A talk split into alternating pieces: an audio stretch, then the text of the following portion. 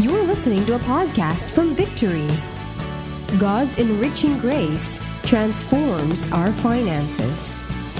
Learn more about this message in week four of our series, Amazing Grace.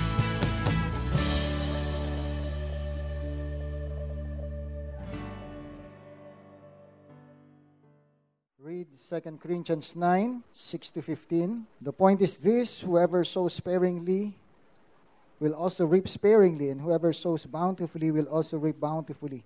Each one must give as he has decided in his heart, not reluctantly or under compulsion, for God loves a cheerful giver. And God is able to make all grace abound to you, so that having all sufficiency in all things at all times you may abound in every good work. As it is written, He has distributed freely, He has given to the poor. His righteousness, righteousness endures forever. That's taken from Psalm, Psalm 112, verse 10. He who supplies seed to the sower and bread for food will supply and multiply your seed for sowing. Everybody say, seed for sowing. And increase the harvest of your righteousness. You'll be enriched in every way. Sabi mo sa katabi mo, you'll be enriched in every way. Yan, yayamanin. You'll be enriched in every way. To be generous in every way, which through us will produce thanksgiving to God. For the ministry of this service not only supplying the needs of the saints, but is also, also overflowing in many thanksgivings to God. By their approval of this service, they will glorify God because of your submission that comes from your confession of the gospel of Christ and the generosity of your contribution for them and for all others, while they long for you and pray for you because of the surpassing grace of God upon you. Thanks be to God for this inexpressible gift. We are talking about enriching grace. And the question we need to answer in uh, this week is how can God's amazing grace transform our finances? Uh, Paul is talking about giving, sowing and reaping, generosity. He's talking about uh, par- uh, agricultural parallel. He's likening giving to sowing and reaping. And now many of us are, as we transition, as we face life, we, we can observe that we live in a world that is so lacking in grace. Diba? Mayroon tayong, um, uh, we're living in a world that needs the grace of God. How many of you need the grace of God in your life? Every day, not just in times of crisis, because uh, many people, they just remember God, they just cry out to God, nagpe-pray lang kapag may matinding pagsubok, pag uh, may um, financial crisis, pag uh, may taning na yung buhay, that's only time they remember God. But we need the grace of God every day of our lives. And uh, kahit sa parking, kailangan natin ng grace ni God. No? Kasi nakasulat, no grace period. No? Kukuha ka lang ng ticket, no grace period. Ayan, no? Piniri na, tinuldukan ka agad eh. Oh, eh 15 minutes ka lang. Oh, oh so anyway, um, So, and um, merong ang nag-send sa akin itong picture na to. Kung uh, nakakaramdam ka ng mga sumusunod na ito, pananakit ng ulo, pananakit ng kalamnan, nanlalabo ang paningin, naninikip ang dibdib, mainitin ang ulo, wala palagi sa sarili. Hirap sa pagtulog, madalas tulala, hindi makausap ng mayos, nahihilo. Hindi ito coronavirus. Ito ang mga sintomas na wala kang pera. Yan, no? At alam niyo po itong coronavirus no, ay uh, mas di, mas uh, mas marami pa palang namatay nung SARS, no? At uh, mas uh, mas matindi pa yung SARS, mas uh, mas nagpapanik lang yung mga tao ngayon kasi na-hype ng media, no? Pero pag-pray natin at uh, namimigay rin tayo ng face mask, di ba? Yung uh, mga ushers, meron ba tayong face mask diyan? Yun lang kailangan. Uh, yun lang kailangan face mask. May smiley yung uh, face mask. Kasi God loves a cheerful giver eh. Kaya may smiley. No? So, grace, what is God's grace? How can we experience God's amazing grace? The grace of God is His favor, His kindness, His blessing, and empowerment in our lives. So we can see here in 2 Corinthians 12 that God's grace enriches us. God's grace makes us rich. And not just in money, finance, but in every area of our lives, every aspect of our lives. 2 Corinthians 9, Verse 8, And God is able to make all grace abound to you so that having all sufficiency in all things, yan, lahat ng bagay, at all times. In other translations, God is able to make all grace overflow to you so that because you have enough of everything in every way at all times, and God is able to bless you abundantly, God is able to provide every blessing in abundance for you, God is able to make you rich in all grace.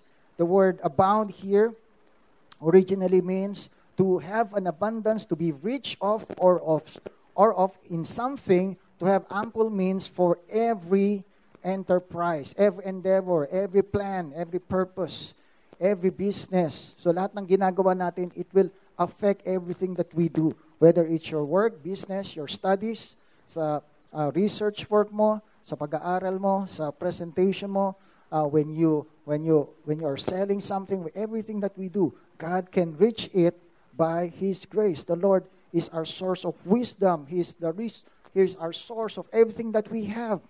And that's why yung, yung message ni Lord sa mga Israelites uh, in Deuteronomy 8, He fed you in the wilderness with manna.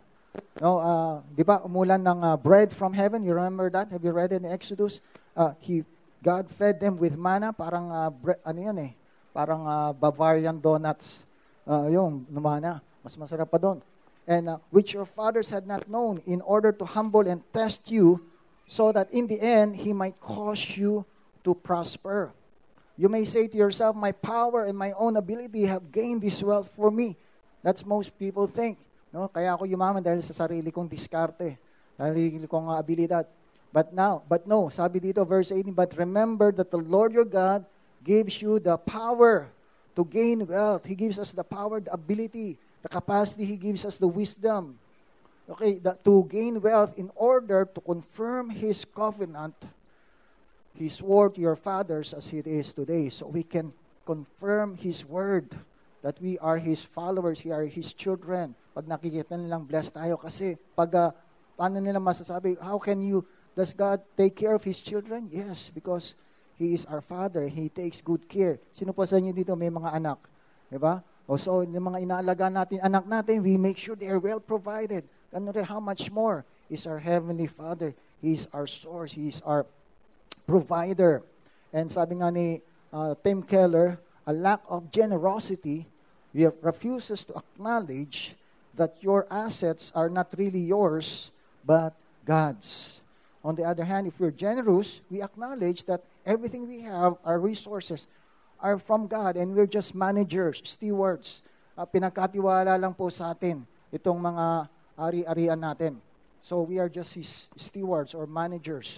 And uh, let me tell you the story of one of our members uh, in Victory Tagaytay. How many of you have been there sa Tagaytay? Ayala, Sirin. Andun, may victory tayo. At uh, nung kasagsagan ng eruption ng Taal Volcano, uh, meron pala silang uh, e-shopping store doon sa Rotonda sa Tagaytay. And so, winelcome nila yung mga evacuees. At uh, ito yung message niya. Gusto ko lang i-share sa inyong lahat yung konting tulong na ginawa namin sa mga evacuees sa harap ng store. Ang laki ng kapalit na binigay ni Lord naka-receive ako ng text ngayong umaga galing sa owner ng store. Sabi niya, waive ko na ang rent nyo ng January. At nakwento ko na na may mga evacuees na tumigil sa harap ng store at kung ano may tulong namin, ginawa namin. Nag-message uli nung Feb. February, Feb daw, wave na din. Pag may bumalik daw uli, tulungan na lang uli namin. Grabe na, nakakakalam nyo ba na total ng rent namin, namin na dapat bayaran sa kanya January and February ay 38,000. Wow, winave yun. Praise God. No? Hallelujah. At uh, tatanungin ko rin sana, may pinaparent pa ba dyan na gano'n na wave? Okay. Uh, pwede tayong magbakasyon dyan, no? Sa Tagaytay. Uh, 38,000. Kasi nga, nung prayer fasting nila noong January, pinag-pray nila yung uh, financial breakthrough at sinagot ng Lord. And on top of that, he, she, Gina was able to share the gospel to 20 evacuees, more or less, and all of them accepted the Lord Jesus as their personal Lord and Savior. Glory to God. That's more important, no? That they they receive salvation. And so God, God's grace will enrich us. He will, God will provide and uh, and even protect us uh, because He's our Father. Number two, God's enriching grace enables us to be generous. So itong enriching grace, there's a purpose for us to be generous. 2 Corinthians 9, uh, you, so that we may abound in every good work. And uh, this righteous man in Psalm 112, he has distributed freely, has given to the poor. And uh, God will supply seed to the sower. Now, so uh, when we give, it's it's uh, it's like sowing. We don't lose something when we give. It's like planting seeds. Remember a farmer when he uh, gathers his harvest, when he reaps the harvest, he will uh, not he will, he will not eat everything. He, he will separate the good seeds for the next planting season para may maitanim pa siyang uh, mais, no? At ibebenta diyan sa katipunan, no? At uh, meron para siya matanim na palay. So he will not eat everything every every harvest, but he will separate the best seeds.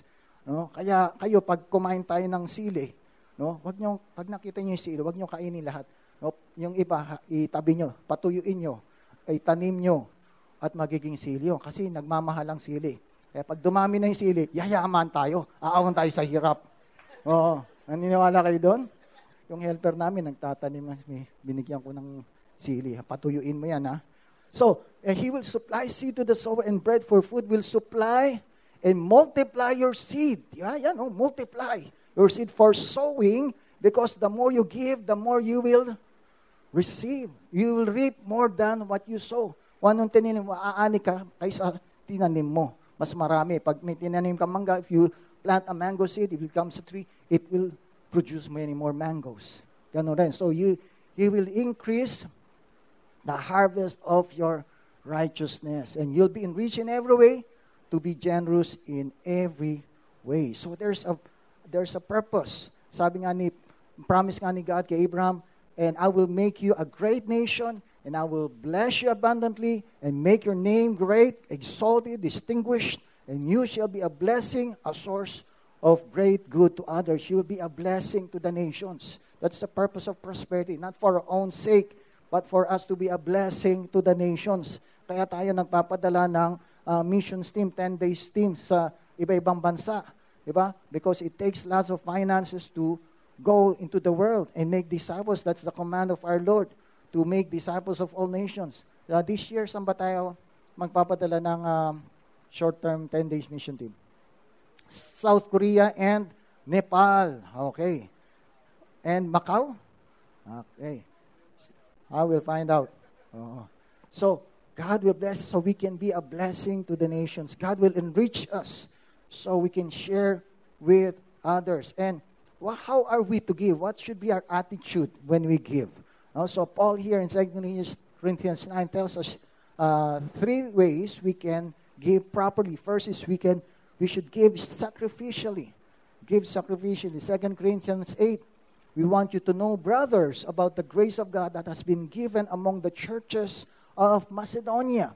For in a severe test of affliction, their abundance of joy in the extreme poverty. So these uh, believers are in a sorry state, naghihikaw sila, ma- mahirap sila. Uh, their wealth has been, their land has been invaded by the Romans. Uh, this is the former territory of Alexander the Great. And, and they are persecuted and uh, in poverty, yet they have overflowed in a wealth of generosity on their part, for they gave according to their means, as I can testify, and beyond their means of their own accord. So when Paul was raising money to help the Christians in Jerusalem, the Macedonians voluntarily, sacrificially gave out of their resources. So itong uh, Macedonia, sila yung uh, nasa taas, the northern part of Greece, Berea, Philippi, Thessalonica. Then yung Corinth, they're part of the Achaia uh, province. So mas mayaman sila. Yan, nasa Achaia sila, may kaya sila uh, sa buhay. No? Yung Macedonians, uh, in poverty. No? Kaya, and yet, they gave, gener- they gave sacrificially. No? They pleaded with Paul, paano ba kami magiging part ng, uh, paano namin tutulungan yung mga churches sa Jerusalem? So they gave sacrificially. Another attitude, we have to, um, remember, we have to give generously. Why? Because whoever sows generously will also reap generously. So again, it's uh, uh, when we give, it's not an expense, but it is an investment. We, we, will, we will sow gen- when we sow generously, we will reap more than what we sow. Because, sabi nga ni Lord, di ba, it's more blessed to give. Okay, that's the favorite verse of the boxers. But it's more blessed to give than to receive. Ayan. Kaya si Pacquiao, yan ang favorite verse niya. No? It's more blessed to give than to receive. So our generosity comes from the grace of God. And another way, another attitude is we are to give cheerfully. Did you give cheerfully kanina? Uh, yung katabi niyo ba nag, uh, nagbigay cheerfully? Give it a smile. No, why? Because God loves a cheerful giver, not uh, someone who is forced or giving in gr- grudgingly. No, that's a contrast. So our giving, what should be cheerfully. Now, generosity, it's not a wallet issue, it's a heart issue. Because God looks at the heart. Remember, Jesus looking at the people giving in the temple. Yung isa, yung mga mayayaman, they gave uh, sums of money, but parang barya lang sa kanila. But this poor widow gave uh, just uh, uh, mga mamera lang, uh, uh, uh, 5 centimos siguro, ganyan. But she gave everything. So God looks in our heart. And uh, people can be generous. No, people of ad, any other religion, whatever their religion, they can be generous, especially the rich. It's easy for them to give. Mga phil- philanthropists, uh, they are giving to institutions. Uh, they have a corporate social responsibility. Uh, they some give so so that it will be credited for tax exemption. Ang iba nagbi, nagbibigay, nagme-medical mission before the election kasi tatakbong councilor, mayor. Uh, so they have different motives uh, when people give, but our giving comes from the grace of God. And, and, and we give because our God is uh, the best giver. Our, our giving, our generosity is not coming not from selfish interest, but from God's grace. And meron nga tayong members sa Victory Fort, uh, nung kasi nung, uh, nung New Year, uh, January 1, 2020, there, uh, there were six, 600 families that were affected in a in a great fire that lasted for about two hours in Santa Ana, Manila. And 600 families affected. Isa doon yung si uh, Elizabeth Makalalad. Uh, isa, po, isa po siyang member natin at Asher sa Victory Fort. At isa po siya nasa nasunugan. Uh, she is a single mom with four kids. Last January, uh, her house got burned in the fire. And uh, two, two weeks ago, or three, uh, few weeks ago, we had uh, Taal Relief uh, donate operations. And so two Saturdays ago, she came to Victory Fort to bring her backpack full of relief goods. Now, she had every reason not to give. Kasi nga, nasunugan lang siya eh, di ba?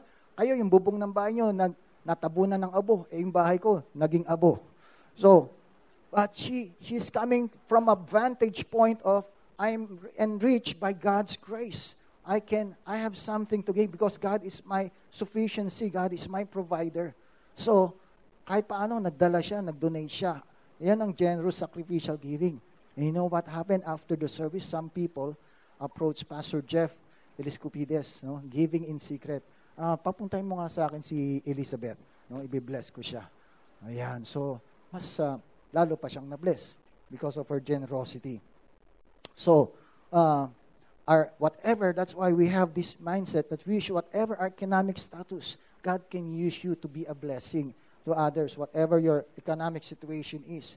We have something to give in many ways, not just money. No, uh, kung meron kayong unused clothes or shoes dyan, uh, uh, you can bring them here. I can bring it to Payatas. I have some, I have some friends or, of churches and pastors there. Kung meron kayong uh, di na isusot, pwede natin bigay rin sa real life scholars, di ba? We have uh, 21 scholars here in Victory Katipunan. Uh, so you can you can give anything, no clothes, you uh, shoes or uh, kung ano yung mahili kung mahilig kayo magluto like uh, Vivian Regudo uh, from Victory Caloocan, mahilig siya magluto ng sinigang. Sino sa inyo magaling, sino sa inyo ma, madalas uh, uh, mahilig magluto? Raise your hands. Ayan.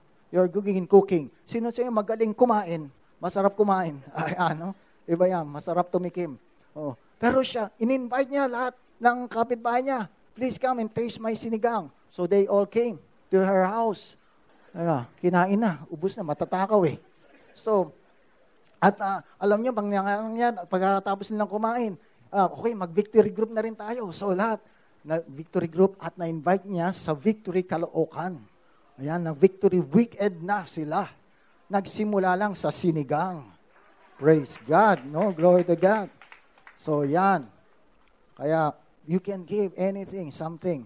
At sabi nga ni uh, F.F. Bruce, uh, Bible scholar, God bestows or gives His blessings without discrimination. The followers of Jesus are children of God, and they should manifest or display the family likeness by doing good to all, even to those who deserve the opposite. Because when we give, when we share with others the gospel or the Christianity becomes attractive uh, to this world. Diba? When we move to the opposite, uh, pag sila nagpapanik, ikaw, you're in faith, you speak faith. No, wag, walang virus dito. No, in fact, pag pray ka, maalis yan lahat ng germs, bacteria. Uh, takot yan. Diba? Sa, sa presence ni Lord. Diba? Kaya nalala natin sa Old Testament, yung plague, uh, diba? nag-stop yun because Phinehas or uh, uh, there's someone who offered sacrifice. Kaya the more we offer sacrifice and worship to the Lord, lalo nga marerepel lahat niyang um, uh, galing sa enemy. Okay, so we are enriched by God's grace. God makes us blessed. God blesses so we can be generous. And our generosity glorifies God. That's the result. That this service we perform will overflow in many expression of thanks to God.